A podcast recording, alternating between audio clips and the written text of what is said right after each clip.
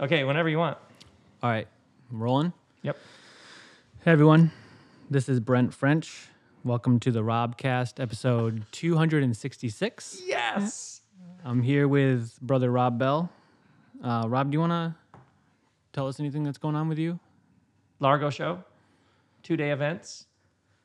Um, I'm sure there's all kinds of other stuff. Oh, Liz Gilbert and I are doing an event in the desert in May, and all that info is at my site. That's always a good time. There's a couple things going on, but you're here. That's what's going on. I'm here. And Brent French, I met you when you were how old? I was 13 years old when we met in Grand Rapids, Mars Hill, And you are from a town called, Howard City, Michigan. and now we live near each other in Los Angeles. Mm-hmm. And I asked you, would you like to come take over the Robcast? And you jumped at it. Yeah. My mind immediately started going to so many places, and I'm glad it was postponed for a week because that was a whole other week's worth of just. It's like you don't know what's bubbling down there until you get an opportunity, and then it's like you shine a light down there, and all this stuff starts coming up. Because we talk all the time. Yeah. We talk about all kinds of things all the time. But all of a sudden you said, when I was like, hey, do you want to have the Robcast? Do you, know, do you have any idea what you want to do? You were like, I know exactly what I want to do. Yeah. So, I'm so fascinated to see where you want to go. I want to I want to preface this by saying there's this overwhelming feeling that I don't belong here. And I I think I think that's important because what I realized is when I was still in Michigan, even like 5 years ago. Now I know you and I'd be listening to the Robcast and I would have this overwhelming feeling of like why aren't I good enough for the Robcast? So for real, I would I would listen and I'd be like, so many fascinating people would come on here, all these guests, all these crazy, intelligent, wise people who have like endured such such suffering and um, authors, juggernaut people. But I'd be like, I'm interesting enough to be on there. but what I realized was that that is such a strange place to live from, and I didn't realize I was living from that place. I was measuring my self worth by being someone who could be here, you know? Ah, so, what I've realized the past few years for me, it's been, oh, I didn't even realize I stopped living from that place until you called me like two weeks ago and asked me to be here. So, that's when I realized, oh my God, I just relaxed and I stopped living from, I stopped measuring my self worth by being someone who would be on this podcast or that podcast. And then somewhere along the way, I stopped living from that place. I started relaxing. And then ironically, there's this paradox I've been seeing where it's like, oh, I just relaxed and now I'm here. I am, And it didn't take anything. I am so moved that that's how you opened. oh, I, I, love that you said that because that's the great lie. The great lie is if I accomplish this or if I achieve this, then somehow I would feel different. right, And it's just not true. right. It's just it's just it's the great lie at the heart of if I was just somewhere else, Right. then and obviously the uh, wisdom and maturity is you're already there. Right. But isn't it is- strange? That is like the path. The path is learning that you're already there. It's like you walk a path to discover that you've been there the whole time. Right. That that is the beautiful like paradox I've seen about being here today. So I was 13 when you and I first met. Now, those of you listening, I also I think the most important thing we can address here is how We can address how punk rock you are. Oh yeah. I think Oh, keep going. I think there, there's there's an inherent like cheese cheesiness cheesiness to spirituality, especially in like modern spirituality, where I've seen, especially like just across the board. Um, but seeing, I have this unique perspective of watching you and your life since I was 13 years old when we met at Mars Hill. Now, w Joey and I, my my musical brother and soulmate, Shout out Joey.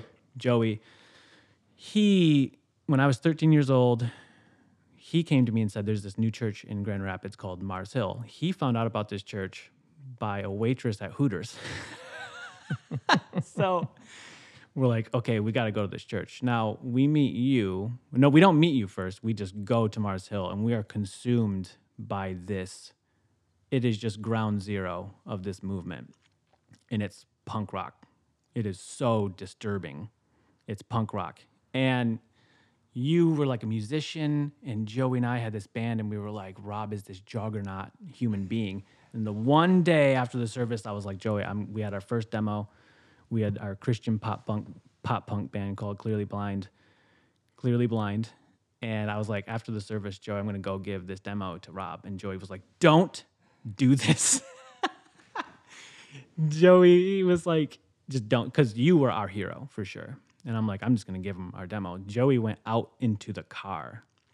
Now, after the Mars Hill sermons, you would always have this circle of people around you because everyone needed your time. And that's something I also need to get to. There was this low level, or not even low level, there's this anxiety in that type of atmosphere, which is Rob has the answers. And if I'm lucky, he'll be speaking Sunday. If I'm even luckier, I'll get to talk to him after the service. So that that was like top tier one privilege of Mars Hill is like getting access to you after your sermon. This is such a fascinating perspective. Isn't it so funny? So I'm 13 with dreadlocks because I want everyone to get that full picture. And uh, and a great drummer, I might add. yeah, a great drummer. And I I walked. I don't know who you were talking to, but I walked up to you and you stood up and you're like six three, six four. You stood up and immediately I was speechless because you just like loomed over me. But you had the most warming, loving presence, and you didn't know me. Uh, and I think you even commented that my hair looks cool, which is just insane. and I gave you this album, and for some reason you liked it, and you started inviting Joey and I over to your house and like playing these house shows. Yeah, you played my birthday party one yeah, time. Yeah, I remember that people came from blocks away to complain yeah. about how loud it was. It was wonderful. But this is the thing. I'm sitting here today and I'm like, I there's this mechanism in my mind where I'm like, I have never deserved to be in your presence. Oh please! Oh, Ever. Oh, please. Oh, please, I know. Please, I know. that's that's the reaction I think you should have. Right. Okay. That's, that's okay, the correct okay. reaction. But I'm saying, I think I can give voice to a lot of listeners who are feeling the same way. Honestly, like there are people doing your work, and then there are the people you talk to and then there's everyone else down here just scrounging anxiously for the answers. And what I realized was it's like you invited me to come on here just because of who I am. Like I haven't I'm not saying I haven't accomplished anything, but I'm not, you know, I'm not, I don't have a book coming out. I don't have anything that's oh, like, right, oh, right, I can right. come here and plug this thing. I'm just someone who knows and loves you and your You're family. part of the family. Yeah. So it's such an honor and privilege to be here. But I think it's important to note this overwhelming feeling of like, what am I doing here? Because I don't belong here. Mm. And I think if I could alleviate any anxiety that anyone listening to also has this feeling of like, yeah, for those people for sure, because mm. it's separate. It's yeah. for them. It's not for me. Like I have so many families still in Michigan who are still just like, they have access to the books and stuff, but like, the the punk rock nature of Rob Bell this is the beautiful thing because I've gotten to do some design work for you. And I've always been pushing for more of a, you have always been punk rock. You were a musician before you were a pastor. You know what I mean? Yeah.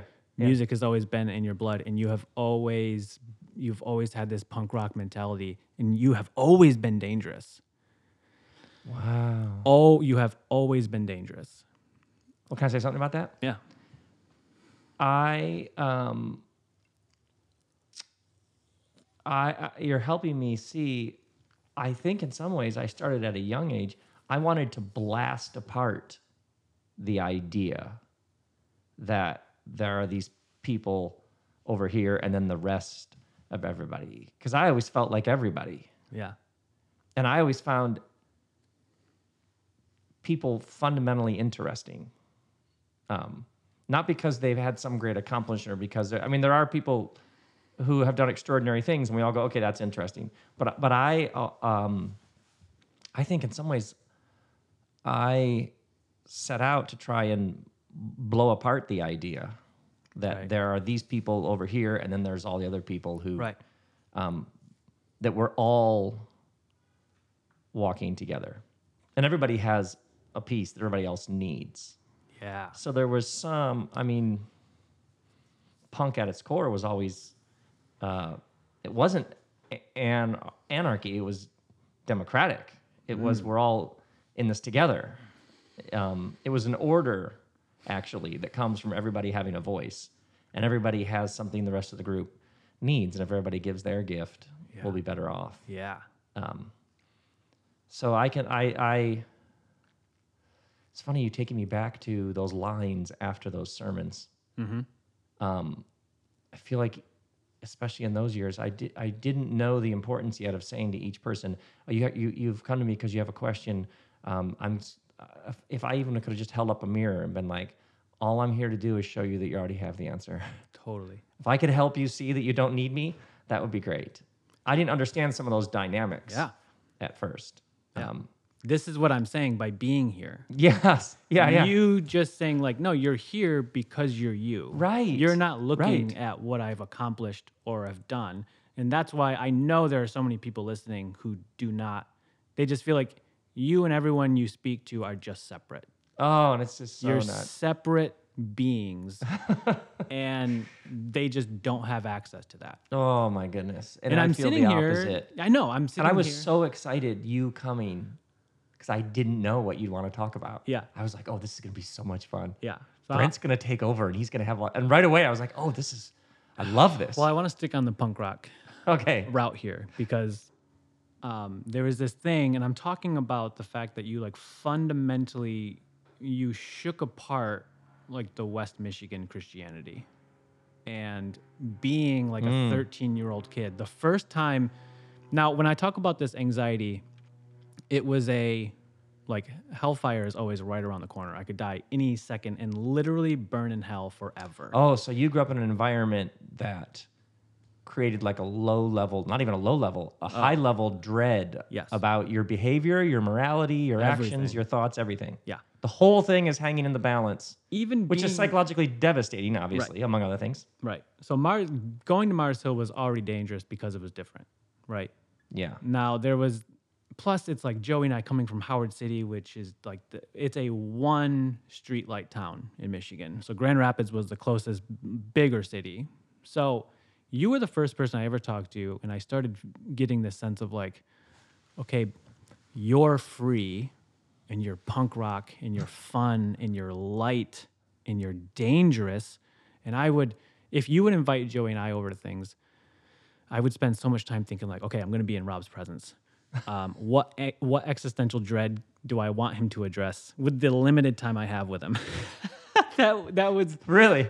100% all like through my teens and 20s and I remember saying to you one time I'd be like, "Rob, and it would always it would always be this anxiety because I didn't know how much time and plus I'm like I'm bothering you because you're the pastor of Mars Hill and you're for some reason allowing me to be around you and I would I would try to rush all these questions to you. And I remember the first time ever you said to me, you stopped me and you were like, Brent, I don't I don't believe in this God you're talking about right now.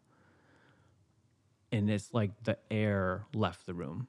It was like the most dangerous thing I heard in that time. Ah. Because you, the authority you had as a pastor, not even a pastor, because that's still limiting what you were then what you were doing then was so dangerous. When you said that to me, I, I was scared because I was like, you can't say that. There are rules here or something, I think. You can't say, I don't believe in the God you're talking about. That that has stuck with me all this time as being one of the most like provocative things I could have ever heard in that time. You know? Mm-hmm. You know, I, I, I have distinct memories of you um, going to those shows. Then there was the Vigilantes. Then the band Clearly Blind, the Vigilantes. Yeah. Um, then the Bang Ups. Mm-hmm. There were there there were a number of incarnations, but I remember you being unusually curious. From like in high school, you were asking big questions Yeah. Philosophical questions, existential questions. What's it all mean? What are we doing here? Mm-hmm. Which I was always drawn to you and Joey. Like, that's just what's always been interesting to me. Yeah. Your curiosity really stood out to me. Well, and you're still that beautiful, luminous, curious person Thank you. more than ever. Yeah, it just keeps going. Huh? Yeah, absolutely. And gets more and more interesting. Yeah. It's also interesting you mentioned the crisis for me was I was young and I had these ideas of how I thought we should try it to talk about spirit and God and Yeah. the Jesus movement and all that. But then we started this church and it got big, and suddenly I was like the guy when I had always been in subverting the man. It was it was very difficult for me, even what you're saying about like there's a line of people who wanted to talk. That for me was very different difficult to reconcile with my convictions were that we're all equal we're all in this together we're all learning from each other um, and it was like i wanted to help liberate people from the systems and assumptions and structures that, that hold them back. Yeah. and then i had started this thing and suddenly i was seen as somebody running a thing. So it may have been like a more innovative progressive whatever language people want to use a cooler version. It still was like a big thing. Yeah. um, and I was like, wait, I, I, um, if you picture like a circle, there's the center, which is like the center of power, the center of organization, the administrative center of something. And then there is the person way out on the edge who's not caught up in all that machinery. Right. And they see a bunch of things that you can't see if you're way in the center. And I was always comfortable way out on the edge Right. because you could it was there was a lot more oxygen and you could um and I'd started this thing because I thought there were some new ways we should try doing it and suddenly I was now the center and this whole thing built up around me. Right. So you met me at we met at this really interesting time where I was like, wait, all of a sudden there are budgets and employees and meetings and Yeah. procedures. And I'm like, no, no, I, I didn't start this to be a new thing like that. It was supposed to be this underground movement in a warehouse. Punk rock. Oh, man. I feel like I seeing what you've been getting into the past year or so has been so exciting to watch because I feel like you are reclaiming Yes. you're reclaiming some of that punk fun like rebellious nature. And like goes in cycles or something, maybe. well, that's what I mean about the the inherent cheesiness of spirituality because a lot of the By the way, lots of people right now are just like smiling. Oh, okay. And they love you because you just said the inherent cheesiness of speech. Yeah, That's there- like, that sticks in my head. there- that there- is quite a phrase. a book, podcast, it doesn't matter. Even when I'm having like a a spiritual or moving any any moment that moves me, we te- we can use language that gets really cheesy quick. And for we we've talked fairly recently about this idea where I'm like, I'm still like such a child. You know, I'm 32. I'm I'm such a child still when it comes to any because I, I used to like piss and moan so much about like, where's God? Why isn't God showing up? Oh, I'm I'm I got my heart broken or uh, I lost my job. Where's God now? And this idea, I think you and I were talking about a few weeks ago, where I'm like, what even gives me the idea that I would be capable of even getting close to what God would actually be? Like, I'm just a child with a full diaper screaming out here. And it's like you you you don't even know what you're asking for. You don't even know what you don't have. You know what I mean? Like these Yeah, these yeah, yeah. concepts of God that are inherently awesome and terrifying but we're stuck using such cheesy language all the time. And I'm like, this, for me, spirituality has always been, since kind of liberated from the small Western Christianity which we were brought up in, it's been terrifying. Like real spirituality to me Oh, is terrifying. Interesting. It's always had an element of being really scared and alienated. Like the more you venture out into these unknowns, the more people are going to cling to you and not want you to go. Steven Pressfield's War of Art. Uh, your friends and enemies, or your friends and family will be your closest allies and enemies. as you grow and venture out into these things. This is terrifying, scary, punk rock shit. well, it's funny because that. Um, oh, that's so well said. Um, that became normal What did? somewhere for me in my twenties. Oh. Well, I guess this is how it works. Oh, okay. Which wasn't getting rid of the fear, because you can't, because that's just part of it, Totally. or the unknown, or the lump in the throat, or the hair staying up on the back of your neck, or that sense of being overwhelmed. Yeah. If if if we want to be people who are grounded in the ultimate depths of life, then yeah, you'll yeah, that'll take yeah, lots of things will seem trivial Yeah. compared to that. Can you? Um, but I don't know about che- che- the interesting thing about cheesy is you don't have you don't have to call it. You could rename it. yeah.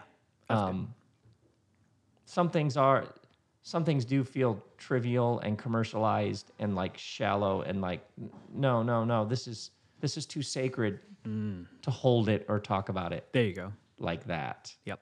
Um, but humans do that with everything. Right. That's, there's nothing about spirituality. Um, it's it for a lot of the human experience, the the sanctity and the holiness of it can easily be lost. Yeah. Sometimes just from sheer, God, I don't know how to handle this. Whoa, this is uh, my own existence is Yeah. overwhelming to me. Can you? Which is why you got to play. That's. I was thinking more. This is that reminded me of how you talked to me about people who swap fundamentals.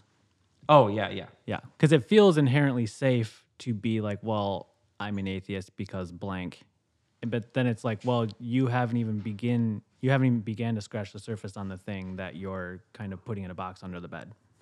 And then the, the people in my life who are doing that work, oftentimes it is approached with that level of cheesiness, which kind of validates the atheist viewpoint of like, ugh, I'm glad I'm not getting into that stuff. but for me and the people I know, the the work always comes with that element of like, this is scary. Like, this is scary stuff. I'm not, I'm going beyond myself in these areas where I'm not sure all of my concepts and thoughts about the world and who I am in my life and where I should or shouldn't be at this point are all getting tossed up. Ah, And yes, that is such a jarring yes. you start questioning, well, why do you want this job? Why do you want this partner? Why do you like doing these things for fun? Why do you avoid these conversations? That is all terrifying territory. I like I don't understand why we ever got into this like like carefree love and peace cheesiness of spirituality. Oh, I like what you're saying there. yeah. Yeah, no, this is serious work. And Very There's an element of it where if, if you decide to, to set your compass in this direction, Yes. then this process of orientation, disorientation, reorientation Yes. is a pattern that will will be happening again and again and again because you'll you'll endlessly spiritual growth is about endlessly discovering assumptions you're living according to that you don't need to uh-huh. live according to. yeah. And those assumptions bring with them safety and security and reference points, and sometimes a paycheck. And then you're like, wait, we don't have to, someone just made that up and we went with it. Right. We could create something, we don't even, we could create something new. And I love what you said. And then it's wide open. And then you, that's, it's also called, yeah, it's like growing up. yeah. Yeah, yeah. You said that one thing that was really rad one time about why, when you reach a certain level of success, you start making a paycheck. People start depending on you to make said paycheck, and you're like, there will there will always be someone coming up behind you who's hungry. That they will dethrone you because they they are not locked into that mechanism of Oh, well, well, this is how we create it. This is how we make the money. This is how we keep the lights on. There's always someone who doesn't give a shit about any of that, who's right behind you making the stuff that's on fire. You know what I mean? Uh, I call it the, it's the garage factor. There was somebody figured out how to make a laptop in a garage, and then eventually they started making laptops, and then it ended up in a huge office building. Um, but then it's somebody else is in a garage somewhere, tinkering around with the next thing. Yeah. So the real art of it, n- no, no matter how you think your work goes, is to keep is to keep that garage part of you alive, which is the I'm gonna try this. Let's Yeah. experiment with that. Um, let's give that a shot. How do you keep that alive? If you start making some, because as soon as you start making a paycheck, it's like, well, maybe that doesn't have to be alive as much as it was. I don't know. I mean, you've watched Kristen and I and our family over the years. We just keep following it. We Yeah, just- but that- in some ways we just organized our whole life yeah. around what's the what's the new creation that's asking to be given birth, Hmm. um, and then all right, then let's follow it. Yeah. Let's follow it, and um, you get used to the unknownness of it. Let's call the scariness the unknownness Okay. Yeah. there's an element of fear. It's a little sure. There's it's scary. There's also exhilaration. There's also joy and anticipation. Yeah. So that's part of calling it scary is true, but there's a whole bunch of other things that are sitting side by side. And you can see how if you name it by picking out just one of them, if you just say, "Oh, it was just it was so exciting." Uh, it was also terrifying. Right. So it's almost like what you have to do is just build this space where you just allow all of it to sit side by side by side. Um, it was everything, um, because that's what life is. Yeah. And at least for Kristen and I, I mean, you've seen you. That just you get better at handling all that, um, because that's just where the life is, Yeah. and and you have less need to judge it. Uh, all all you know is this is where the life is. Well, I want to talk about relaxing Okay. because before we started, I started talking to you about this paradox of, well, I kind of touched base on it. Just we only have a limited amount of time here, and then that time seems way more daunting if you believe you're going to hell for all eternity. My word. So that that would be the driving force of I'm going to be in Rob's presence. I need to have him That address. just freaks me out when you say that. Oh, for sure. It Oh, you're saying it to freak me out. Oh yeah. Oh yeah, you're telling us about an earlier Brent. Yes. How an earlier Brent I'm, saw things. I'm I'm putting light on this mechanism in my or I'm still I'm sure it's still there in other ways, but I want to speak to it because I wonder if a lot of people listening can relate to it. I've had it with lots of people. Okay. I've had it people. I've had it with people that I admired. Um, have you ever heard of the writer Anne Lamott? No. Just lovely writer from San Francisco. Writ lovely. What am I saying? Lovely, amazing, brilliant, revolutionary. Um, but I, I just her writings just were so profound. And in 2000, oh, I have no idea what year. I was speaking at the same event as her, and I got to meet her. I knew she was in the backstage area because we were both Yeah. in the backstage area, and I was so like, "Oh my word, I'm gonna meet Anne Lamott!" And um, I, it's funny that I was like cringing with I'm in Rob's presence, but I was like, I'm gonna be in Anne's presence, and she was in a like a comfortable chair, Yeah. and I literally think to meet her, like look her in the eyes, I had to get down on like my like bend down almost like on my knees to meet her. Yeah. And I tried to say hello, and I just started like like tearing up, and I couldn't get the words out. See, it's so refreshing that you know what that's like. Oh, it. Uh, and I, I just made a mess of it, and eventually just walked away. Like, oh, Zan, I just. So if I ever meet her, Yeah. and she's like, "It's nice to meet," maybe someday I'll get to meet her, and then I'll say, "Oh, actually, we've met before." I was a crying guy. I was just a. I was the dude. So it's funny. This whole episode, I've been cringing at that in Rob's presence, but then No. there have been a number of times when I got to meet somebody who I had watched what they do from afar, and I was like, He- yes. Here's the thing. when you asked me to be here, I was like giving so much thought on what I'd like to go over. And this, thankfully, this is going to be the first like Joe Rogan style, like three and a half hour long Robcast. it's the only way we can get to any of this stuff. "Okay, keep going." Uh, but that mechanism, that anxiety, Ah, it's right. not, it's not, there's admiration in there, but Mm-hmm. mostly it's this dread and low level panic at all times, which for me was like, I was really struggling with ideas of death around that time. You were doing, I distinctly remember one time in particular, you were doing the how to be, how to be here now tour in Chicago. And Joey and I went and saw you and you guys came, yeah. that I was still struggling so much then with this idea of like, okay, I'm gonna hopefully I get to talk to Rob for maybe like 15 minutes. So get my most existential dread like questions up in front as if you want to be you want to use your downtime in between sets to answer my questions on death because I know that's what you love doing. but I remember this time in particular when I started really seeing something you were doing. You were laying on your back in this couch in this green room and I was here and I had all these like scientific questions because I was like mired in like Western materialistic science at this point uh, at Yeah. that time, reductionism. Absolutely. And, it's uh, all just cells, synapses, atoms. That's all it is. And Yeah. I, I was like so stuck there Mm-hmm. in, in orange. And uh, I was doing that thing where I'm, I, I had my questions lined up, and you were laying back with your arms crossed, completely relaxed, and you were looking at me. And as I was trying to like word vomit out this anxious craziness at you, you were just smiling at me the entire time. I was. Yeah. Oh. And this was a this I was like a time you were smiling at me in the way you do where you realize none of this is important and if you just quiet down for a second, you might glimpse what is actually happening here. I Ah, didn't I glimpsed it then. I didn't fully understand what you were doing, but you did judo me because I relaxed and I don't even remember if I finished a question because I remember feeling stupid, but not because you made me feel stupid.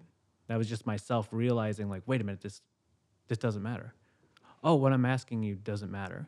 Because if it did, you might respond differently. You might be like, "Oh my god, you found the the sneaky question that everyone's after. You found it. Now I'm going to answer it because there was always this element for you, uh, the way I viewed you, which was you are set apart, right? There's all of us. There's all your listeners. There's all of us working our normal Monday to Friday uh, jobs. Some of us make it to the point where we escape the religion we were brought up in. If it doesn't work for us, if it does, that's great. But regardless, there's always like, there's the Rob Bells, and then there's everyone else.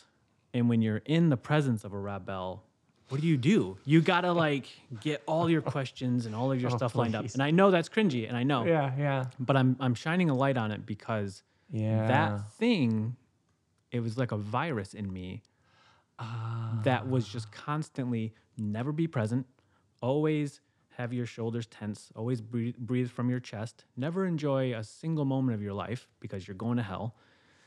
Unless you crack the code here and Rob, I, I could just like change, I could change whatever it was that would make me white knuckle. Oh my God, this is the thing that's going to save me. If it's not the church, it's Rob. You know what I mean? So that that complex, that virus I had, I think a lot of people have it. And I think you have done such a beautiful job at liberating that that dread and existential angst and alienation. Yeah. And it's not it's not because you're proving it right. It's because you're like judoing it. It's like you're going beneath it and like you're hitting us in the in the chest. Like you're you're getting through that weird armor and striking it. And then it's only for me personally cuz I can I can only speak on my behalf, but it's like it's only when I suffered enough that I finally got quiet enough to realize oh none of that matters. You know what I mean? Mm. and you your response like i look back at so many times in my life just being around you and it's not because your books or your lectures i mean it's all of those it is and it isn't all of that um, but it's mostly your your kindness and generosity and your warmth would always be i'm talking like and I'm, I'm i'm giving some space for this moment because i'm like this pain like people kill themselves over mm-hmm. this pain. That's true. you know? This isn't just light oh, i was really struggling you helped me through. I'm saying the way i viewed life was not livable Mm-hmm. and it wasn't because like i read one of your books you're like oh my god you gave me the golden key that helped me escape from this this awful way of viewing life this unlivable life i was in Yeah. Yeah.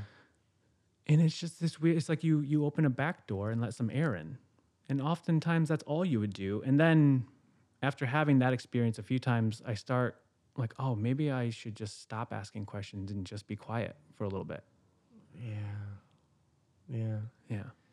Because this this system, these systems that we come up through, that we're surrounded by, economic, political, social, psychological, religious, they hand us so much trauma. It's really important to name it that. Hmm. So I just meet m- so many people who are beating themselves up over their reaction or things they did or ways they numbed the pain. And I just, no, it's, it's completely normal that you responded like that. That was a horrible Totally. thing Totally. that was done to you. Or no one ever taught you anything else. Or the educational system beat the curiosity out of you. Or the religious system gave you a view of a deeply unsafe universe. Yeah. And of course, that imprinted on your very cells Totally. and psyche. So yeah, I think that's one of my that's one of the often central to why I get up in the mornings. I want to be here and have this experience. And if I could help people rename this Yeah. experience, and many people have what I would call a, a hermeneutic of suspicion, and, and a hermeneutic is like how you read things. Ooh. So it's like a technical term for how do you go about making sense of it or making meaning out of it. So a hermeneutic of suspicion for many people the fundamental way to see life is if good comes along, it's too good to be true. There's Yeah. obviously another shoe that's going to drop. Yep. Somebody somewhere is scamming me. Um, this obviously isn't going to last. And that way of reading life, um, suspicion is is the posture, and you feel it like in your bones. Totally. And there's a there's a it's too good to be true, or there's it's good enough to be true. So this this interaction that we're having right now, mm-hmm. this is just an aberration, just a chance thing, or the love and goodness and truth flowing and history flowing between us is actually uh, um, showing us what things are really like. Yeah. Do you, see- do you see what I mean? Yeah. And the the most unnerving thing, going back to the like whoa scary, is a human being can can decide. You can decide which story you want to live in. Like you have that power, no matter what's been done to you, what's been taken from you, how you've been violated, betrayed, how, how much education you don't have, how smart you, how worthy you don't feel Yeah. you still could just simply decide the goodness that I encounter is telling me the truth. Yeah. I love that. See how that even it even like sits differently in your body. Yeah. Totally. Um, and I think about you in Chicago in that green room, and I'm just laying on the couch. Yeah. And you're, it's like you you already knew. Most of the time when people ask questions, everything within me already knows that they already know. They already know the answer to this. Yeah. So that's the gift we give each other is to hold a mirror up. But that is that has been your greatest gift to me. Yeah, is so- your calm, loving softness of just like you don't even engage the question. Well, in that particular, sometimes sometimes the question yeah, absolutely has to be engaged. Yeah. It's interesting when you were like giving a question that has that much anxiety in the question. Mm-hmm. We don't even need to get to an answer to it. You have enough answers in the question. If it's that hmm. anxiety producing to try and come up with the question, then we're probably so stuck in our heads. And life is about sinking into your heart. Hmm. Um, your intellect serves something even greater, which is your heart, your soul, your being. Um, yeah. and when we're stu- tu- when we're too stuck in our heads, any good answer that we get isn't. It'll feel good for a moment, Right. And that's absolutely necessary from time to time, but it's not going to take you where you actually want to go. And so you were coming out of this environment that handed you this crippling, psychically devastating view of the universe. God being the word we use for what kind of universe are we? What do you mean by God? I mean the question, what kind of universe are we living in? There we go. Um, Perfect. so you're coming out of that. Of course, you would need to take that all apart. And of course, like a very materialistic reductionist, there is no mystery. It's all just cells, synapses, and big bangs. Right. Would be an absolutely necessary stage of growth out of that. Right. Um, and then you realize, yeah, but there are some mysteries. Man, I hear certain songs, they light me up. This person, their embrace speaks to me. You know, okay, so there there is some poetry built into this thing. It it, it all just isn't formulas. Yeah. And then, and and now you're getting to a spirituality that's real. Nothing cheesy about that. It's, uh, I like this word trans-rational Yep. it almost includes my mind and then includes all that which which my mind bows to Yeah. I love what a wonderful what a wonderful path you've been walking Yeah. I love, I mean, it is so funny the fact that I'm here today. It is so weird and funny because it's just like Joey and I, we're just these weirdos from Howard City, Michigan. Like, we should be um, just driving delivery trucks right now, you know, which we did in Michigan. and we loved it. We loved driving trucks. But, um, i think uh, the the one band you had the bang ups Mm-hmm. that video on youtube for sunburnt love yeah. that's just a great tune that's just a to me that is like a classic Yeah. That is just great Here's Um, here's that's, the- that's right there for everybody you can pause go to youtube come back so that that's an interesting one because it has been fascinating to me during my like when I turned 27, I hit that 27 club and I was spun. I was like this because of the 27 club, all these famous musicians Yeah. and actors who have died at 27. I was suddenly 27 realizing, "Oh my god, this would be my last year on I would be dead this year." And I was not equipped for that type of mortality check-in. but around this time, creativity for me was the first to go. You know what I mean? Like I can't even breathe.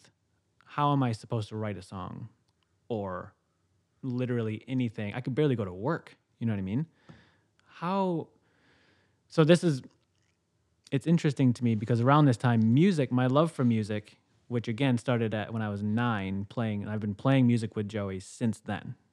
Joey, his sister dated my older brother, and he they started a band, and I played on ice cream buckets with drumsticks when Joey would come over, and that just birthed this thing that still continues. oh that's so great But the thing is, throughout all this time, I've realized Joey is an artist. I am something different. I wouldn't say I'm an artist. I feel like I'm more of a facilitator for artists. As time has gone on, I've realized Joey has this fire and spark. He's tapped into something that I am not. And that's okay. For the longest time, I'm like, am I a fraud? Does that mean I'm just like, I mean, it's funny, I'm a drummer. There's already kind of that joke. the drummers just help the other musicians in the band. i think you're speaking for lots of people Yeah, I think so. Well, I think owning the fact, like, no matter what happens in Joey's life, he will always write music, which blows my mind.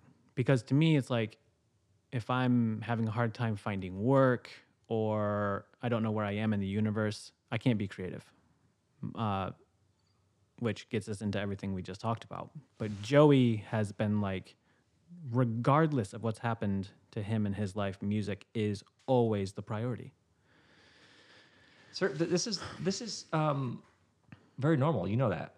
Is Cer- it? cer- cer- oh, absolutely. Okay. Certain people find something, and they like hone in on it. They bore in on it, Yeah. and this is their this is what they're here to do. And there's like a monastic, like focus and discipline and force that they bring to it, and it's just unflinching. It's it's and it's Right. totally inspiring. But others are like, I'm gonna I'm gonna try this, Yeah. And I'm gonna go do this. Yeah. And I'm gonna duct tape this to this. Yeah. And then I feel like that chapter's done. And now I'm kind of open to see what the next thing is. But here's the thing. And I, I, that's that's just as beautiful to me. I think so too. And anybody who has guilt or shame about being one and looking at somebody who's the other, boy, they seem more free, or wow, I just wish I had my one thing. Um, you're just who you are. yeah. Even the fact that you're such a great designer, that's a whole other thing that you can do, and animator, and flash animation, and all that. Um, and I think it's important for everybody listening. Um, some people do one thing, and then they'll do like you'll look at their life, and they will have had like 20 different careers, Right. and that's just the fantastic. That's not something that's like a score against you. Is it a cultural thing? Like it's embedded in me to where I'm like, oh, if you don't find the thing where you die for, because a part of me wants to just Ah, right. hitch There are my the- are the- to that. And yeah, there are these cultural ideas of uh, you need to find what you're here to do, um, and then do it for the rest of your life. Yeah. As a, uh, but there's a nuance to that. How about right now? Maybe look for something to do. Find what you're here to do, Yeah. and then you'll know because you'll be listening, and you'll be like, "Oh, this has been a great season. Now it's done." I've had Yeah. so many different seasons of maybe I'm done writing books. Maybe I'm done doing large group public speaking. Maybe I'm done making films, making a so even in my work, which has had a certain Joey like factor to like now we call it the Joey factor. my work has had a certain Joey factor, but even within uh-huh. that, Yeah. there have been which which it takes a minute to see but then you're like oh there have been a whole thing was over and then a whole thing oh, began. or i really like writing plays. Who knew? Is that two plays and i'm done is Right. that now will there always be another play coming i don't know I, I have no idea Yeah. and i don't even i don't even I, I i don't even think about it much or care about it i mean in terms of like labeling it or Yep. figuring out and that's your Perfect. that's your invitation. Is your Brent French? You literally just did it. You did the thing I've been talking about you doing. I'm like, Rob, you here's just this big. I think it's a big, heavy thing, and you you just No. laugh it off. No, you're Brent French. And then I just relaxed, and I'm like, oh, Yeah. That. Your van, your, is your van out in the street? Yep. And you have your motorcycle on the back of your van? Yep. Ladies and gentlemen, he has this badass. What, what kind of It's a 1984 G30.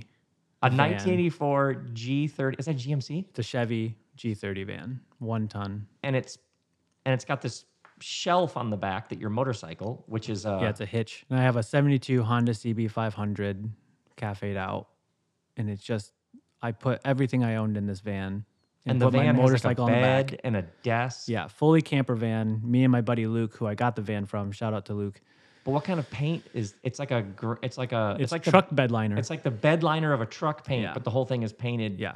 This like matte, like knobby black. yeah, it looks like the Batman tumbler, and but very creepy. It's a very scary looking van. People are always like, because I've been living out of this van since I came out here, and people are like, "Oh my god, are you ever like scared? You're like in LA in, in a van." I'm like, if you've seen this van, Nobody. no, but no one in their right mind would approach this van ever. By the way, there's all there's all that. Um, I mean, there, there's this wonderful uh, wave of minimalism and books and Oh yeah. wisdom on this. But do you just look at that whole movement like rookies? Well, here- you've no. taken it to like to like outer space. like here- you have taken minimalism. Yeah. So suffering brought me to LA, a whole lot of heartache um, that I just kept creating for myself. I just kept perpetually creating heartache after heartache after heartache.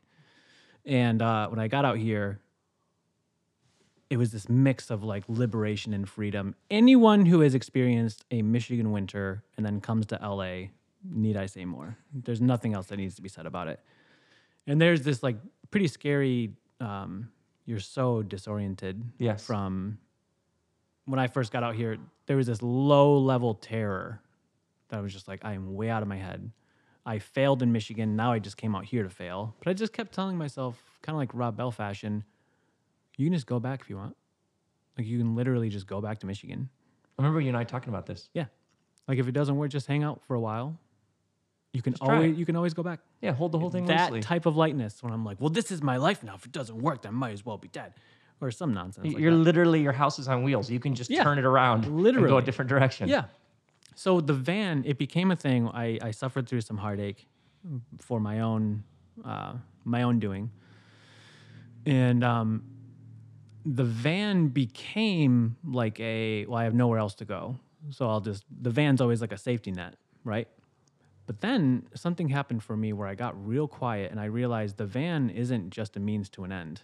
The van is this holy, sacred, quiet space. At least it became that. Once I stopped resisting, this is what I mean by relaxing. Once I just accepted, I'd be in the van at night and my thinking would go from like, oh, woe is me, I'm in a van. And this, and this is what I said to you. This is how crazy framing is. When I first came out here, I was Captain Adventure, right? Everything I own is in the van. My motorcycle's on the back. I can literally go anywhere. Then you get your heart broken and you're like, everything I own is in a van. I can go anywhere. No one cares. the framing becomes victim. It, it went from Adventure, victim. just like that. Yeah. And then I'd realized, oh, there's a whole lot of labeling, subconscious and conscious labeling I'm doing here. So then I got through that, and the van became, oh, the van is all there is. But then the mind, my mind wanted to start, oh, so I'm van guy now. Let's just make an identity off of that. So I kept realizing, I just kept trying to get ground under my feet Yes. whether I'm adventure boy or heartbreak, heartbroken boy or just regular guy out here living. It, it doesn't matter regardless if it's Regular guy out here living yeah in a van. There you go. I I got my mind quiet enough over the span of like seven months where I re- the the van wasn't a means to an end. I'm not a victim. I'm not a victim of anything. I started applying that thing Eckhart always talks about, where like enter every moment as if you chose it. So every the my van's transmission went out two weeks ago, and I had realized, oh, it's not a big deal at all, because I'm not a victim. I had realized I've been doing this work for so long. When something quote major that I would view major happens, there's no victim in here kicking and screaming anymore. There was just a. What I realized was when the guy was like, "Yeah, it's a transmission problem," which anyone who knows cars, the transmission is like, Yeah. this thing's dead. the big one. Yeah, and this is an 84. So he said transmission. I'm like, dude, I don't have $2,000 on me to just get this transmission replaced. But what I realized, and I was talking to some friends later, was, oh, I didn't even realize then there was no victim there. There was no victim present in me. It was this exciting, buzzing energy of, oh, how how am I going to solve this? I've seen that in you. There's no victim, Right. right? Right. Now that that thing, when I'm sitting there at the mechanic and he's like, "Yeah, it's a new transmission." If I if I immediately go to victim, I'm like, "Why is this happening to me?" It's because you chose to live in a van. That's why this is happening to you, idiot. Now my immediate reaction is like, "My train, where am I gonna go?" The way Eckhart ninjas that, and it's just like, well, Eckhart Tolle, ladies and yeah, picture, just choose, enter every present moment as if you chose it. That one right there is just a little dial turn where I'm like, oh, well, I'm here because I literally chose this. Yes. Now, right there, you have everything you need to solve your quote. It's not even a problem, but if you want to label it a problem, you have everything you need to address it. Yes. There's no one else to blame. Yeah, yeah, yeah. And And, that- how you said it, how you how you frame it shapes what it even is. Yeah. And you have this like every human being has this like we have this sort of power or choice or however you think about it. Yeah. We can we can simply name it something different. We can tell a different story about it. Right. And for some reason, we need people like you to remind us that we can do that, right? Like, how Well, else? we do all you- need reminders. Yeah. Everybody needs reminders all the time. So I, I want to go back to the punk rock nature of Rob Bell. I think this is very important. it's like a thesis you're working. Yeah, I honestly, I like it.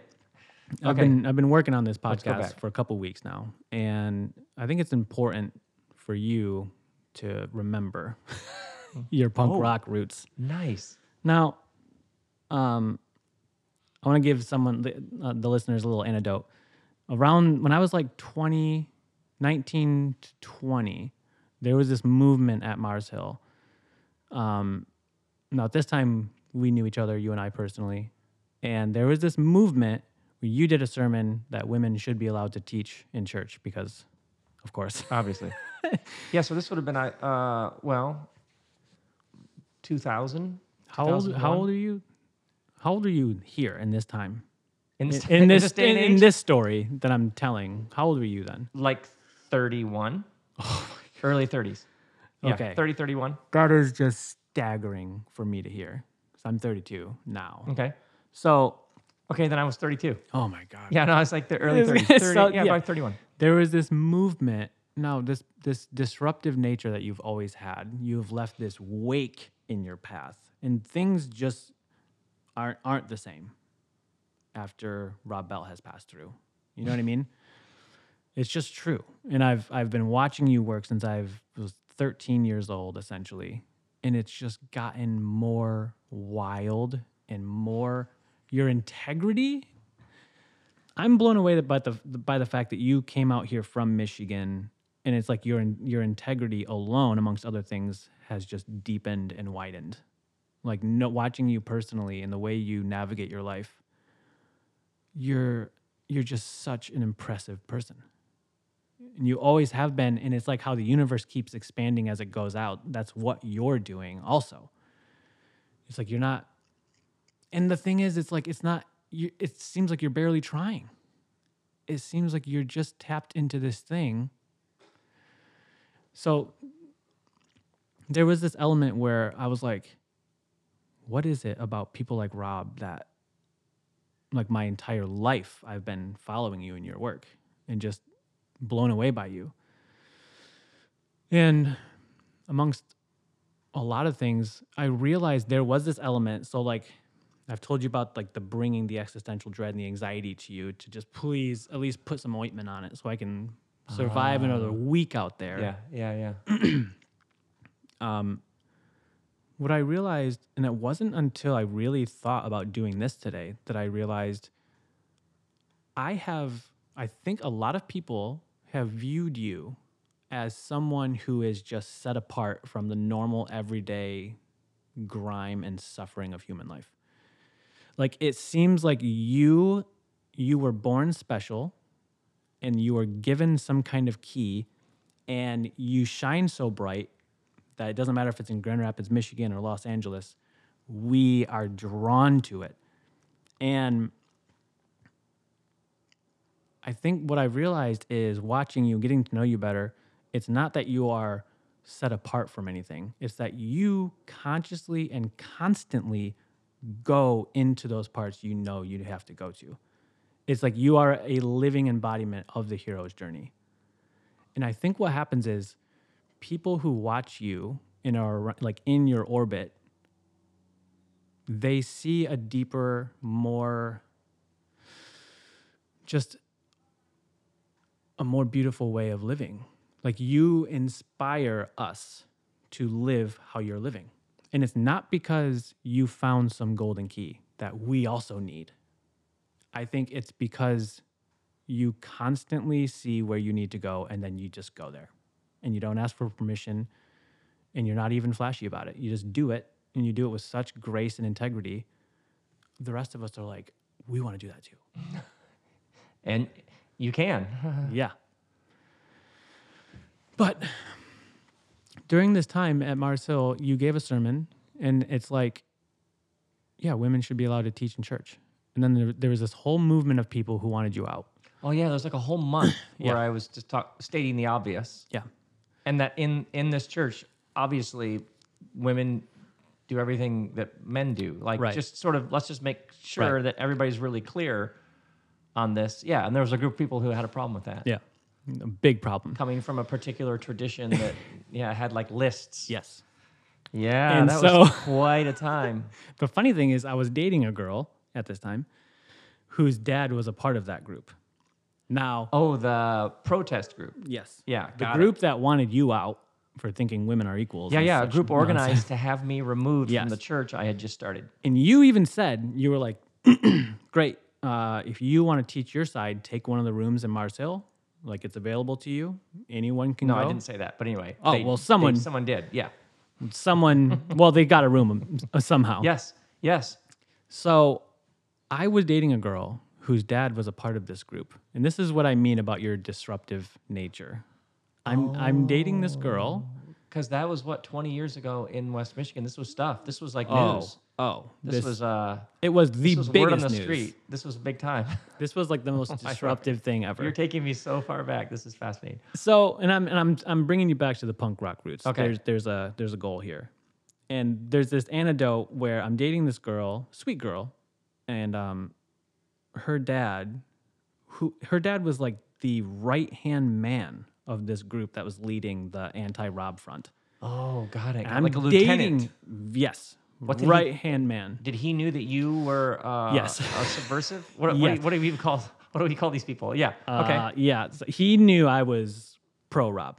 He Oh, knew he knew you and I were like friends. Um, so when I would go pick her up on a date or whatever, while she would be upstairs getting ready, this man would set me down at a table. This would happen like twice a week. He'd set me down at a table, open the Bible. oh, this is like a bad movie. Oh, he would open the Bible, and then he would like break down sermons you gave that week.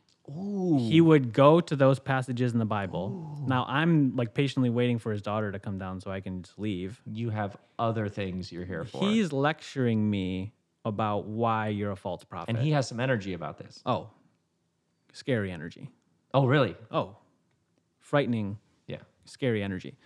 So that's what I realized then. Even then, at like 19, I had this deeper sense of like, this is gross.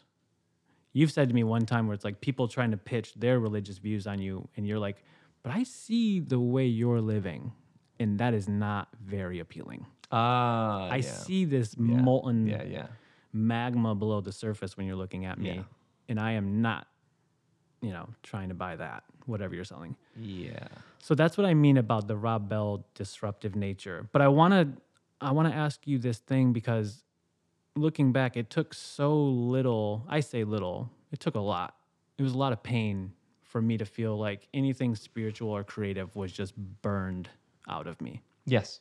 Now, I've watched you. I have this unique perspective of watching you since I was 13 years old. And straight up watching the community cast you out.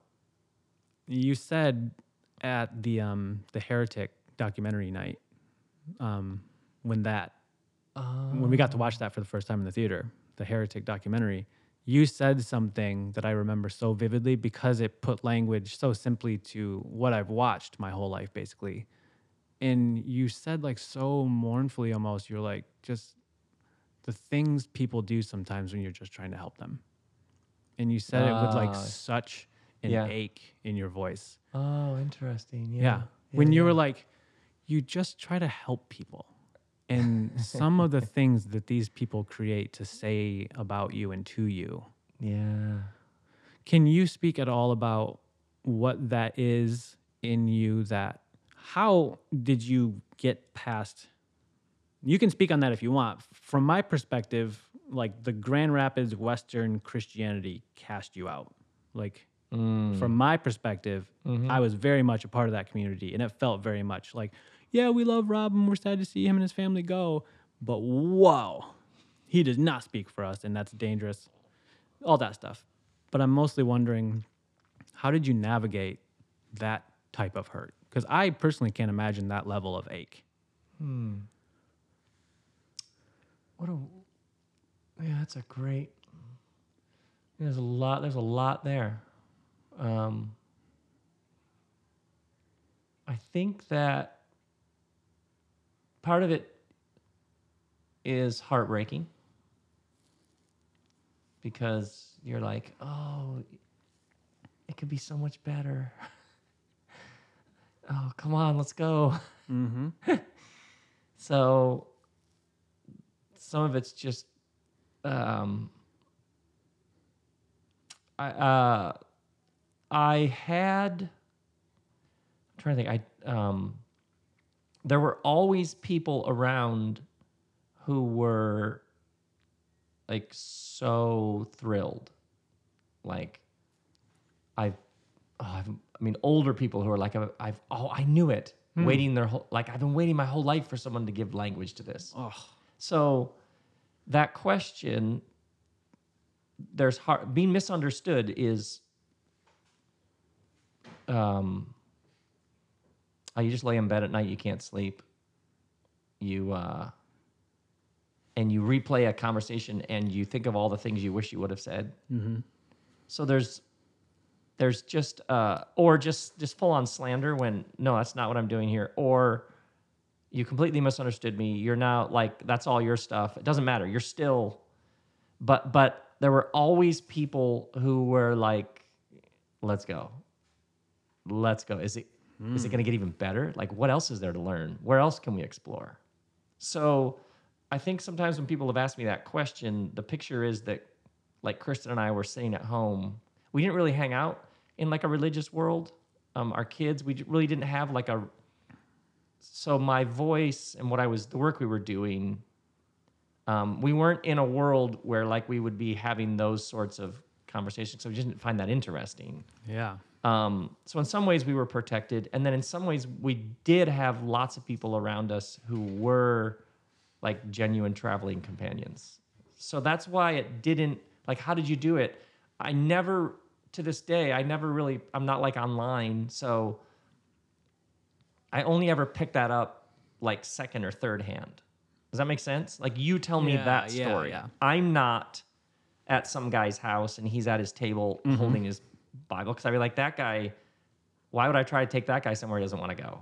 Yeah. So it would all, it would come through the pain, mostly through the pain of others, who are like, "Hey, I'm friends with you, and my whole family is." Wow. You see what I'm saying? So it was mostly secondhand smoke Wow. for Kristen and I over the years, or people would say, "Oh, this person over here has made this public statement." I, I don't. I've never met that person. They're head of some organization that I have had an interaction with. Does that make sense? Yeah, I don't mean to. Yeah. I don't mean to push the No, totally. the very real pain. I'm just trying to give a picture of what it was like for Kristen and I. And then there were always people who were like, yes, nonviolence. Yes, care for the earth. Yes, the interior journey. Yes, not projecting our own shadow onto others. Yes, science and faith dancing together. Yes, uh, reading the Bible in its historical context and seeing infinite layers of truth and meaning that render a number of the discussions about the Bible completely irrelevant because now you're actually in the story. Yeah. And you realize you're carrying it along. And does that make sense? yeah. Um, but still, still, uh, you can't. You're, yeah. It took a number of years to sort of make peace with. Um, yeah, but that experience you're talking about, that that one just my I just bore that in my body. I didn't have a lot of tools.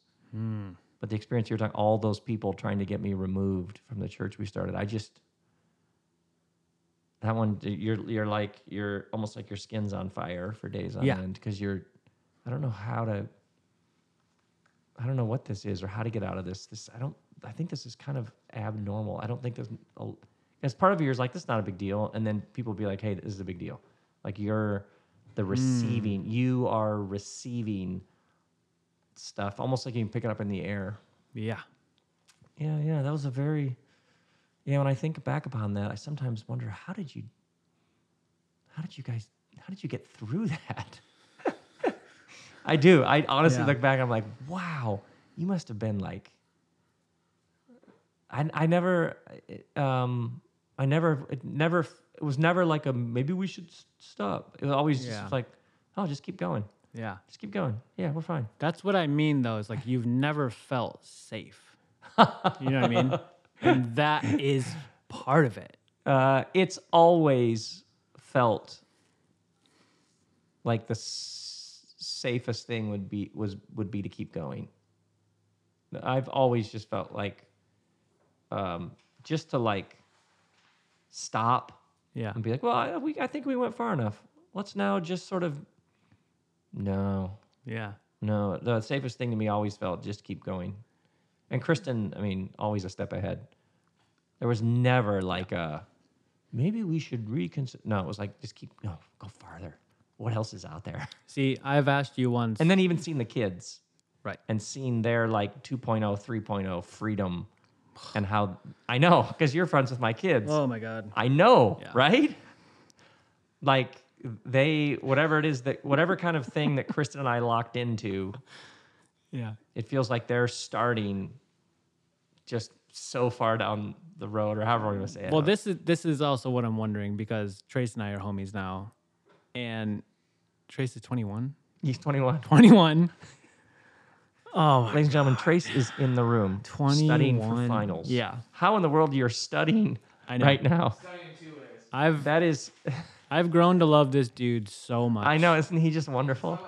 And uh, God, Trace, it's so fascinating to like talk with this dude about like where he is feeling stuck at a university, and uh, and we've had some very interesting conversations about like, I think I said last week. I was like, oh, oh my God, 21. Okay, I'm 32 now. I was like, if I were to be living in the boundaries that 21 year old Brent made for me, I would rather die. Straight up. Like, marry who I want to marry at 21, work the job I wanted to work at 21, live where I wanted to live at 21. If I were still stuck in what I created for myself back then, I would rather die. Oh, of course, that's the beauty of it. Yeah. Is you got you you got to keep going. But there's this type of alienation because Trace is so hyper intelligent and funny that He is funny. yeah, he's the funniest dude in the world, and he's been giving me such interesting insights. You love it when he says he has this line where he's like, if he says something funny and you like laugh hard, or has like one of one of his insights where you're like, whoa, and then he's like, and imagine I haven't even reached my final form. yeah, every time. Every time he says, and imagine I haven't even reached my final form. That He- that never that Oh never God. gets old to me. He sends me these effing anime memes, just the lines themselves. oh, but did you have a question there somewhere? I'm sorry. Um, yes. So my question is, it's it's not until I have been around you and your family more have I realized like when you walk into your home, it's like, uh, what is it like? It's like a completely safe, calm space where like Yeah. you're completely fine here. Yes. You're completely fine. Yeah. And There's a, a spiritual architecture. yes, So absolutely. Kristen and I have always, it's not just space. yeah, It's space at a spirit level. yeah, And so you have to think about space differently. yeah. It's not just walls and trusses and skylights and stucco and Right. furniture. It, uh, uh, uh, your house or the space that you inhabit, there's like a spiritual architecture to it Yeah. that people walk in and are like, whoa, I've said I'm it every time. something. Every time I come Yeah. over. Yeah, yeah. Can you speak at all? Because I've asked you one time we were talking, and I was like, "But what if you don't have a Kristen Bell?" you know what I mean? Yeah. Like, what a profoundly massive being she is. you Yeah. know? And you want you said to, you said something so beautiful to me about that, and it was basically like you were just living up to how she saw you, Yeah. which I think about all the time. Yeah. Yeah. I was in way over my head from day one. Yeah. Has she always been Like she, that? Now, Kristen used to intimidate Joey and I. in Mi- when we were in Michigan, I was telling Trace this.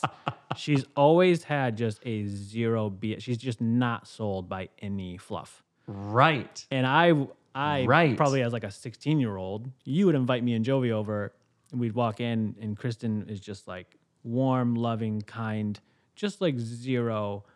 I'm not catering to who you think you are, or if you have. She just sees right in. And it's yeah. love. It's love and grace, and ex- but also has like a certain heat to it because you're Yes. like, oh, none of my games work with No. this person. No games, No pretending. She sees the thing. Yes. I might as well just give up and just accept that I'm fine. But I'm so used to like the dance, the thing, the maneuver, the list of accomplishments, the resume right here, so that this person will kind of because everybody's playing the game and she's just never been playing the game. right. Right. So it's like a I've noticed that. Well, now 25 years, people are like, wait, none of the standard posturing and Right. pretending work in this person's presence. You're just Yeah.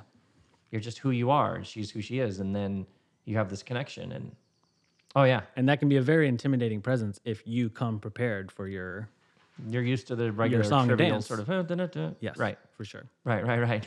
Yeah, yeah, yeah, yeah. Oh man. So for for me, I had to just be me, because that's who she loved. But here's the thing, something also about your family, the house, everything you've your family has created here. I get the sense like who where did you get that this was an okay or like ideal way to raise a family? Because to me it's scary. You you have just fully allowed you've seemingly have pulled out all the stops and have allowed your kids to be exactly who they are and who they constantly grow into being with zero anxiety that you're bleeding into them. How are you doing that? Oh, I'm sure. I'm sure there are anxieties. You just surrender them because they don't work. Yeah. Your kid never. There's no worry or anxiety that's gonna. Your kid's gonna be like, "Oh, thanks for that one." So just tell them the truth. Like if you have some concern, then just say it, but don't like. Oh well, I think about being a dad like architecture. So, like if you have two pillars. Um, architecturally speaking, the two pillars are both actual objects, but what they create is a space between them. Yeah. It's called like a negative space, which is the space that isn't anything and yet it's something created by the objects around it. So, Kristen and I, I, I had some intuitive sense that like you're like creating the space around you. Your mm-hmm. home has the space, and whatever's within you will be in that space. So, the gift you give your kids is you are doing your own work. You you fully alive is the gift you give them. And then you're not projecting all of your anxieties onto your kid. Yeah. Their life is hard enough. So you you it's like the answer to your kids' issues is yours. Your kid's probably just reflecting back what's in the space. Ooh. A lot of times I've heard parents complain about their kid, it sounds like the kid is responding, is just responding in actually a healthy way to something that's off in the system or in the space. So you're like, no, no, do, do your own work and then see what the kid, um, how the kid's doing. Wow. Because kids pick all, we pick all this stuff up. You remember when you were a kid, you pick this stuff up, you, you know what's going on. Um, you're incredibly your radar as a kid is highly tuned to how things are. And if your thing is if your parents' thing isn't working for them, the love between them, or if your if your parents I don't even say it, life isn't working or something. If they're not thriving, then what they're telling you about how you should be, it just doesn't Right. you just don't it doesn't you don't you don't buy it so um i think kristen and i just had these uh, we also like you mentioned the okay or ideal. We just never had any of that. Like um we just had these senses of um i remember i remember us watching people like when our kids were like elementary school the boys. I remember us watching parents whose kids were in junior high and high school and the parents would say oh like my kid just never talks to me anymore. So i remember us thinking well, like maybe the goal is just that they keep talking to you. Maybe that's just the goal. Hmm. So we would have things like that. Or we would notice people adults p- parents who had really beautiful relationships with their adult kids and we would just ask them questions. How do you do that? How do you so we were always asking people questions. And so, so you sort of over time there are certain things that just matter to you. We even um, that a kid this great architect louis kahn would ask before designing a building what does this building want to be Yeah. so that was hugely influential to us. What does this kid want to be? So then, how do we help that kid be everything that kid's here to be? Man, it's just it's way more fun that way. I feel like There's, you there's terror. There's terror, Yes. and then you, but you have, but then you have each other. So you're just like, oh, they'll be fine. They'll be, they'll be fine. They'll be great. That that's that's what I mean. The Like one when, tells the other, when you said there they'll fine. terror, I'm like, oh, okay, so there is. oh yeah. Yeah. Kristen sometimes says, I remember years ag- no. was probably a couple years ago, but she's said it enough times that it was like she'll be like, "Who you shouldn't raise? Why would you raise kids for a world that no longer exists?" So even stuff where you're like, "Don't they need to?" She'd be like, Oh. "Does that world still exist?" Like, don't hand them a bunch of stuff you think they need Yeah. for the world that you came from forever ago. Yeah. So, uh, but for us, it's been just so, I mean, so much. Well, Chase, you know, you see how much fun, how interesting, how, and like the challenges of his life and the Yeah. unique difficulties right now for him. Mm-hmm. Hopefully, like my back is damn, I'm looking over at him. Hopefully he feels, hopefully he just, ladies and gentlemen, he just said this isn't my final form. But hopefully he just feels like we're in it with him. Yeah. I'm smiling. I'm looking over at you. Well, it's, Um, it's just so weird. Yeah, Like I have nothing to teach you at all. that's not true though. See, Yeah, I know. I think because he I think I think that's fair. I think it's fair for you guys to inform me maybe, but I'm saying from my perspective the way you have navigated your life and have allowed your family to persist and grow, it's like you are creating super beings. Straight up. There's no other way to say it. You're creating super beings. there were That like Trace right now at 21 is beyond where I am at 32. But see, Like- but here, but this is your trap. Uh, this is the trap in that. The comparing never gets you anywhere. Right.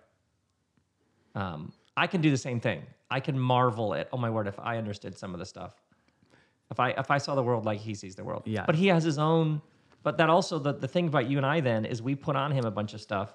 He has his own challenges that perhaps you have all sorts of things to speak into. There might be all sorts of things that at 21 I could have walked beside him and been like, "Oh, try it this way." And he was like, "That's a pretty good idea." So, Right. you see, you see, there's like a trap in that. But Totally. there is also Totally. like, uh, "Oh my word, it's it's fun watching him be unleashed in the world." It's literally like when you watch the Marvel shows. like how Captain America just gets some serum and just boom, he's just ahead of the game. There's no way around it. But you know what? I I, uh, I think a lot uh, parents, at least I've interacted with, lots of parents feel this way. oh, I think so too. you see your kids you see your kids superpowers and you're and you're actually your kid's totally normal and they're they have superpowers and and it's important that they know that like if he if if like if he was getting from me like you're awesome man. I can't wait to see that's actually doing him a disservice. Right. he is who he is. He'll do what he's going to do. Did you ever make people that he may do something that has like a public dimension. He may do something that is he may sell insurance. He may Yes. teach school. He may Totally. work at the city. Like and that's what's that's like what's really important. So even you and i like like enjoying Projecting. what we talk about his thing it's also not helpful Right. and that's what's really huge is just do whatever you do whatever i just want you to be happy Yeah, I'm still learning let's how. hang out and i want you to be happy that's all Yeah. you just see what i'm saying Yeah, I'm learning how to admire without making it seem like I wish I had this because I don't. I mean, that Trace has way more responsibility on him than I do. we don't know Right. he's just trace From what I'm projecting, I'm Yeah, like, well, he's the youth. You know what I mean? He's the one that's going to get Trump a bullet. It doesn't matter. But he, had, Right, his right. age group has way more pressure than 32 year olds right now. whatever Maybe I'm just shooting that might, all oh, that stuff. might be complete Right, nonsense it's for sure. Whatever. Um, but I'm I'm I'm trying to learn how to admire, Yeah. like what you're doing with your family. Trace alone, uh, I'm trying to admire. Yeah, because there's nothing in me that's like, oh, I wish I had this at 21. I don't, because I wouldn't be here. Right. So take take what you take what resonates with you, Mm-hmm. and then whatever's true. In the same way that everything is true for Trace is true for me. So when I go Trace, like we talk about, oh my word, you're gonna be done with school. You can go. You can go make a life. Oh yeah, Kristen yeah. and I can make a life too. We're a little farther down the road, but all, so much of what's true for him is true for me is true for you. that's super interesting. And so much for you of like, I just want Trace to be Trace. Well, I just want Brent to be Brent. And all the Robcast people now just want Brent That's to be what Brent. I mean. There's and always we, you and I want all the people listening. totally. So any that's the, the real art is when you see something you go, oh, I wish, or wouldn't have that have been nice, or if I would have gotten that when I Mm. was young. Well, you have it now. So man, if There I it would've is. started- if There I would have started younger, I could have. Well, what can you start now? Yep. And and polarization, like political polarization, is the failure to see myself and other people. They're just them. And the invitation to everybody is to more and more and more see yourself and everybody around you. And the harder it is to see yourself, then it becomes advanced player mode. Okay, now I'm really going to look for myself in this person. Yep. So when you see something about our family, as opposed to, I wish I had that. Um, I I can even see you like building the musculature. Not I wish I had that, but what is that there Yeah. that strikes some sort of chord in me? Totally. And how do I then create that in my life? Just becomes a much more empowered, Yeah.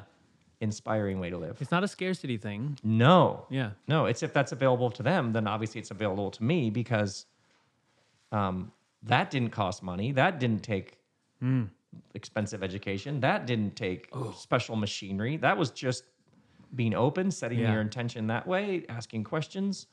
Um, So, do you have any advice for people like me who benefit so greatly for being able to be in your presence and have you say something like, "You're you're like a prism where you just turn it a little bit and like you know six other colors show out, just depending on how you turn it, just like a dial. It's never an aggressive thing. It's always just oh well, Ah, maybe right, this right, right. right. I see what you're Always subtle, Mhm. just a turn of the dial, and Yep. it opens up a whole other Yeah. world of possibilities. yeah, yeah, yeah.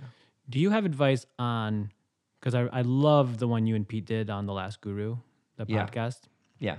And also I think one of your most underrated was also is this your first car accident with Violet? Underrated. I Oh, is this your first car accident? Oh. Is this your first car accident? Was one of the most special ones you've done, in my opinion. Violet and I got in that car accident, and then I just Yeah. was like, "Is this your first car accident?"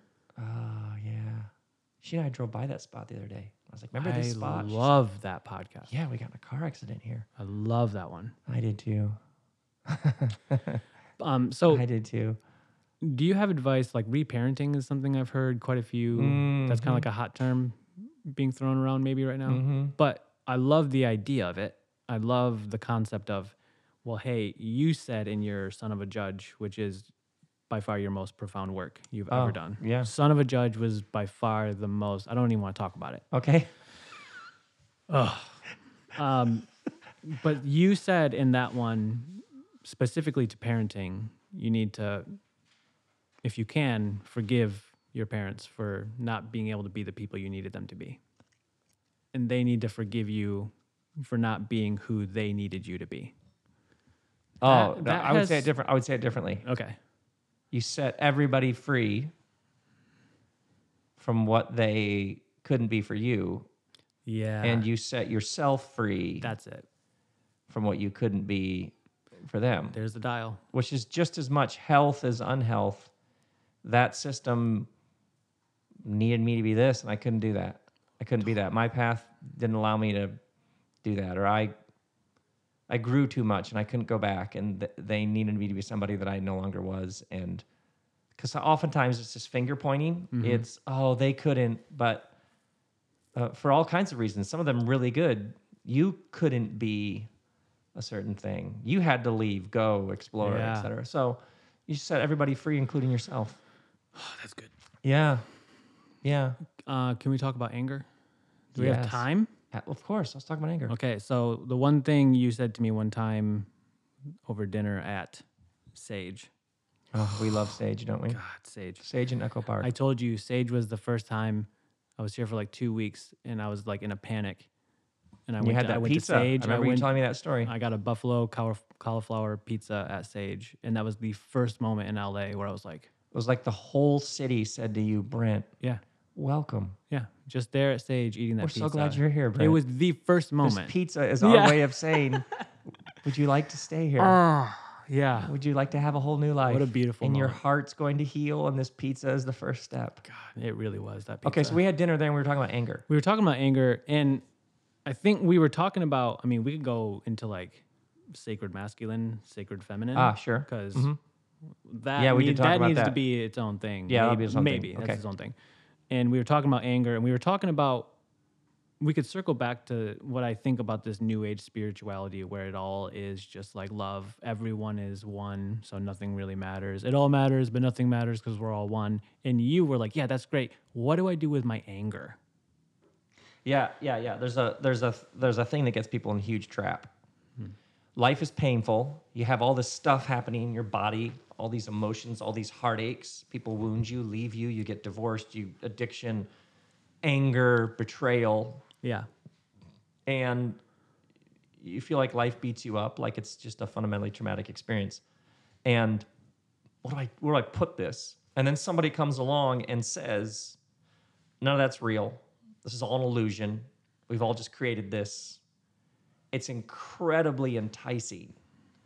Where it's all one in the end. Right. Uh, it's all one consciousness.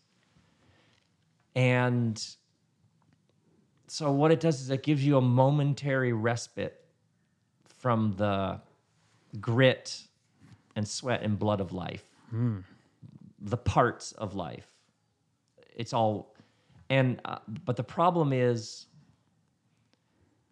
taken too far because all oftentimes there's some truth in it, but the truth doubles back in on itself and becomes a trap the problem with that is it ends up what do i then do with the the very realness of life? If none of this is real um, so the way in then or, or perhaps a, a more he- healing way in is simply yeah this is real and it's painful. And we are there is a oneness to everything but that oneness and all the partsness of life the divisions um, they move back and forth and sometimes you need to be reminded there's one, and sometimes it's the details of life where you find the divine. Ooh. So the heartache that you've been through was real. It happened. Mm-hmm. You have the story and the ache. You walk with a bit of a limp. And the, the invitation for you, which I've watched you, is to find the spirit in it doing something new. Yeah. Um, so I've watched you become even more curious. You're paying even more attention. Um, you're going to unknown places you haven't been before. And ever so gradually, some healing, Yeah. new loves, new friends, new spaces. Do you see how like, Yeah. that's got like a like a tenderness to it. Um, and so so when I do meet people who are almost like trying to leap to ah, this is all an illusion. I don't know this the pain I carry or the anger I had this week doesn't feel like an illusion. It felt very real. Yeah. So instead of floating above it or trying to evacuate out of it, perhaps the true healing path is to to walk even farther into it. And that's terrifying and has an unknown dimension to it. But if I walk far enough into it, maybe there's something in there. That's basically said in a much better way of what I was saying has been your greatest gift to me. And I hmm. think a lot of other people. And it's not and I and I told you I had to or I, I didn't have to. I find I've found my way of thinking shift very quietly from Rob has the answers. I need to get the answers. I only have a ah. limited amount of time, so I gotta be quick, and I gotta get them quick. And then you're laid back, smiling at me. It's like you you show up to a fight and you're just like napping, so you're just like, what? I can't dig into this. So it also one of the best gifts you do is or you give people in my opinion is when you just straight up say you're asking the wrong questions Mm. that is the dial turn i've i have had years of anxiety melt away in, in an instant Ah, just right. by having you say that's not Right, that's right, not the right. question Right. I've also had experiences, a number of them, when the person's asking a question and I said, Well, what would you, what if you had the answer? yeah And the person's like, Yeah. Oh, you're, huh. So literally, like, what if, what if I was just like 34? yeah You know what I mean? Or Yeah. x plus y divided by three, or yellow. You know what I mean? This is this reminds me of the detective you you helped me see. I called you once, like Oh, the detective. in the steep when I was like dense Right. in heartache. I didn't call Right. you to say like Rob, help me because I'm heartbroken. But I was like, hey, if I know I'm gonna be heartbroken, if I know I'm gonna be down here, can I like build a shed down here or do something productive? right. I know I'm gonna be hurting for a while, so can I do something about it? Mm-hmm. And you helped me see there is a detective in me that is telling me something's not lining up. We need to get to the bottom of this if Yes. I have a bunch of clues, if you just listen to me for a bit, I'll solve this and we won't have to feel this way anymore. Right. So of course we're like, yes, detective, please solve this for me. Right. You helped me see, and I was kind of angry at the fact where I'm like, if I see the game, why can't I just solve it? Why do I have to suffer? Yeah. If intellectually I can get past it, why why am I still stuck? And you helped me see there is a detective, but you were like, just like you said, what if the detective lined it all up? And you're like, this is exactly how it happened. right. How how do you feel? Right. Why did this person break my heart? Well, um, they suffered horrific abuse throughout their childhood. Yeah. That's why they broke your heart. Yeah. Um, like, like certain times the answers, or another answer, they had their heart broken Yeah. and they're stuck in a pattern and they're scared. And so that's why they blew up that relationship. Right. You're you're in exactly the same space that you were. The answer was incredibly seductive, but it left you in exactly the same place with a little part of your mind maybe mm. slightly satisfied with that tidbit. Yeah. But it's almost like the entire experience is inviting you to sink from your mind down into your heart and then feel it Right. and bear it and then you have the chance of coming out the other side. Is that some trans logic? right there? Well, I I do think, at least for me, Like, why do you gotta go down I, I skimmed across the surface of things for years Oh. for lots of reasons, but just keep moving, just keep smiling, just keep putting on a show, just keep giving people amazing facts. Um, because if you slow down and feel it, Yeah. um, who knows what that'll be. So I, so that's been over the past few years, especially. Did you I didn't. I didn't know what to do with my anger. I didn't know what to do with my, with the pain. Yeah. I just well, it's just there. I just keep moving. Just keep moving. And do you have a Rob Bell? Do I have a Rob Bell? Yeah. Do I have people that I you walk with? Rob Bell? Do I have people? Uh, oh yeah, yeah, yeah, yeah. I have lots of lots of people, but I don't You- rank. you have- but I don't rank. Yeah, I don't think it's I don't I have might like. be Do I have somebody who's like a guru who's higher up the mountain? I don't think about it that way. yeah. I've I've learned as much from you just now. When you got here today, we were talking, and then this interview, Mm-hmm. uh, I'll learn as much from this as anybody.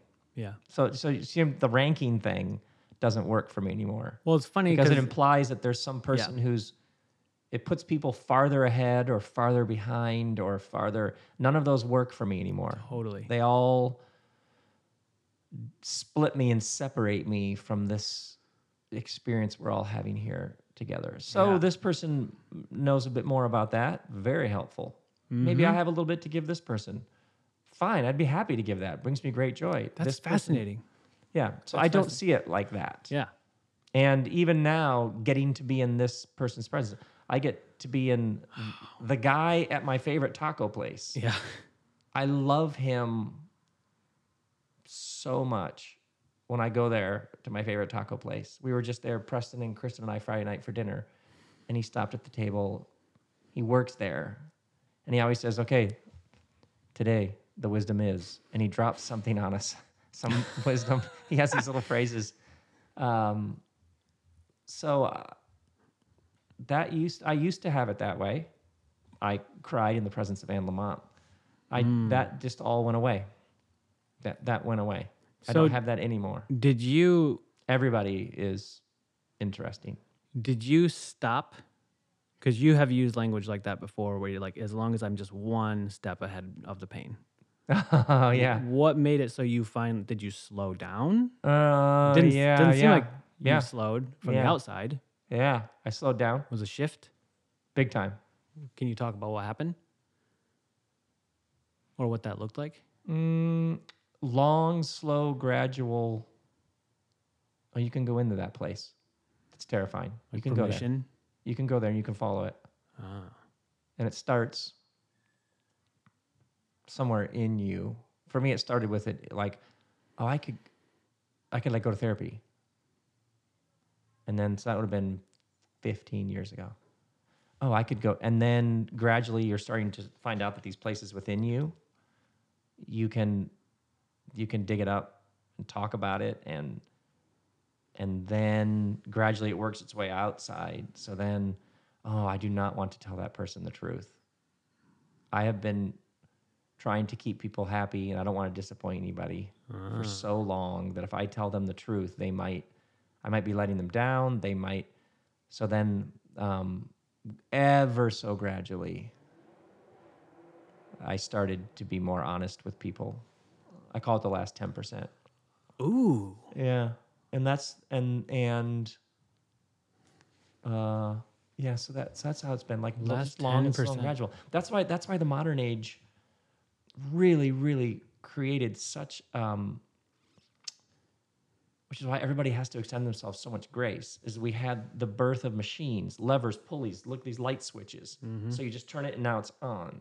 But soul spirit kind of growth in your awareness and consciousness it's much better to think about it archi- like agriculturally like you plant a seed and it grows.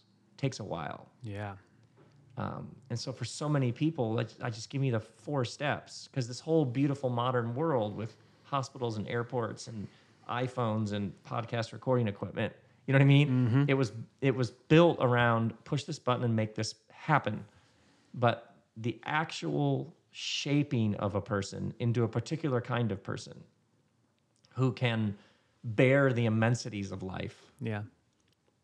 and still smile. You know what I mean? Yeah. That uh, that takes a while. So so your question is wonderful, but when I look back, there are these moments along the way. It was also just these, just to get another little insight.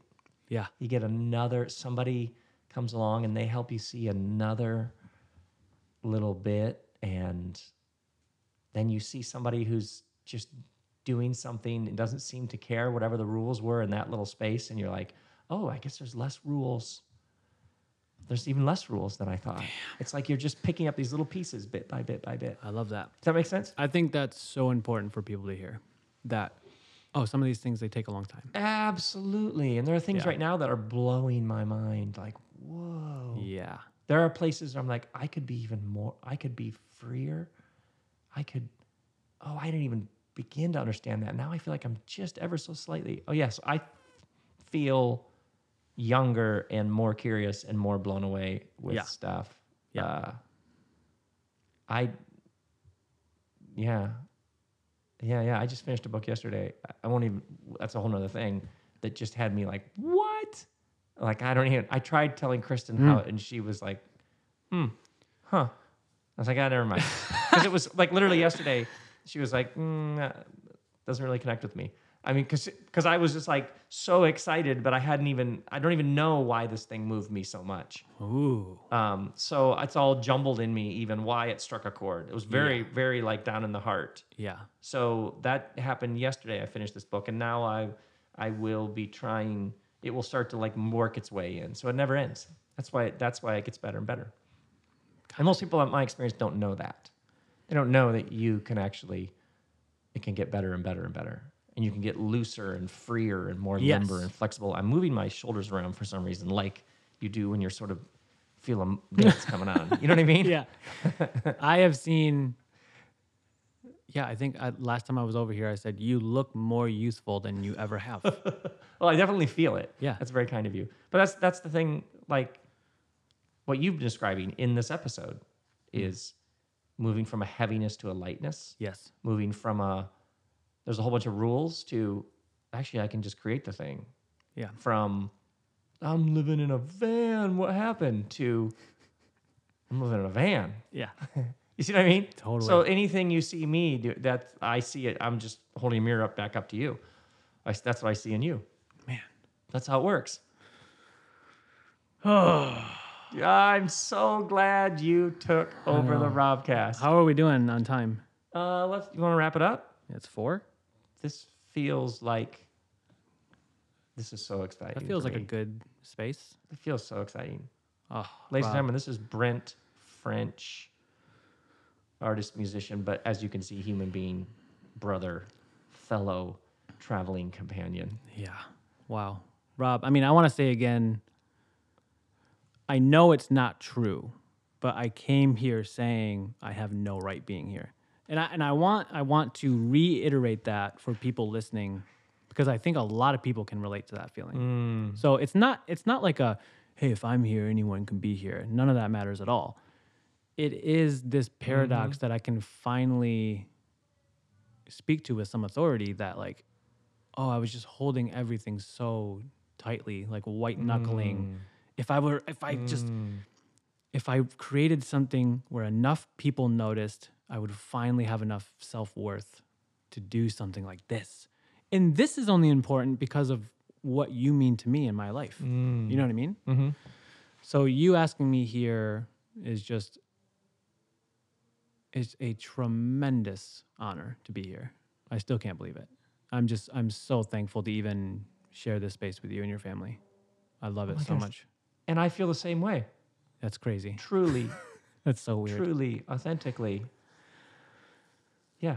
Yeah. Now you know how I feel. Can I do a benediction? Oh my God. I love that. This is my favorite Rob moments, even from Mars Hill days. May you, brothers and sisters, may you all find yourself living in vans in Los Angeles one day for whatever reason, metaphorical vans.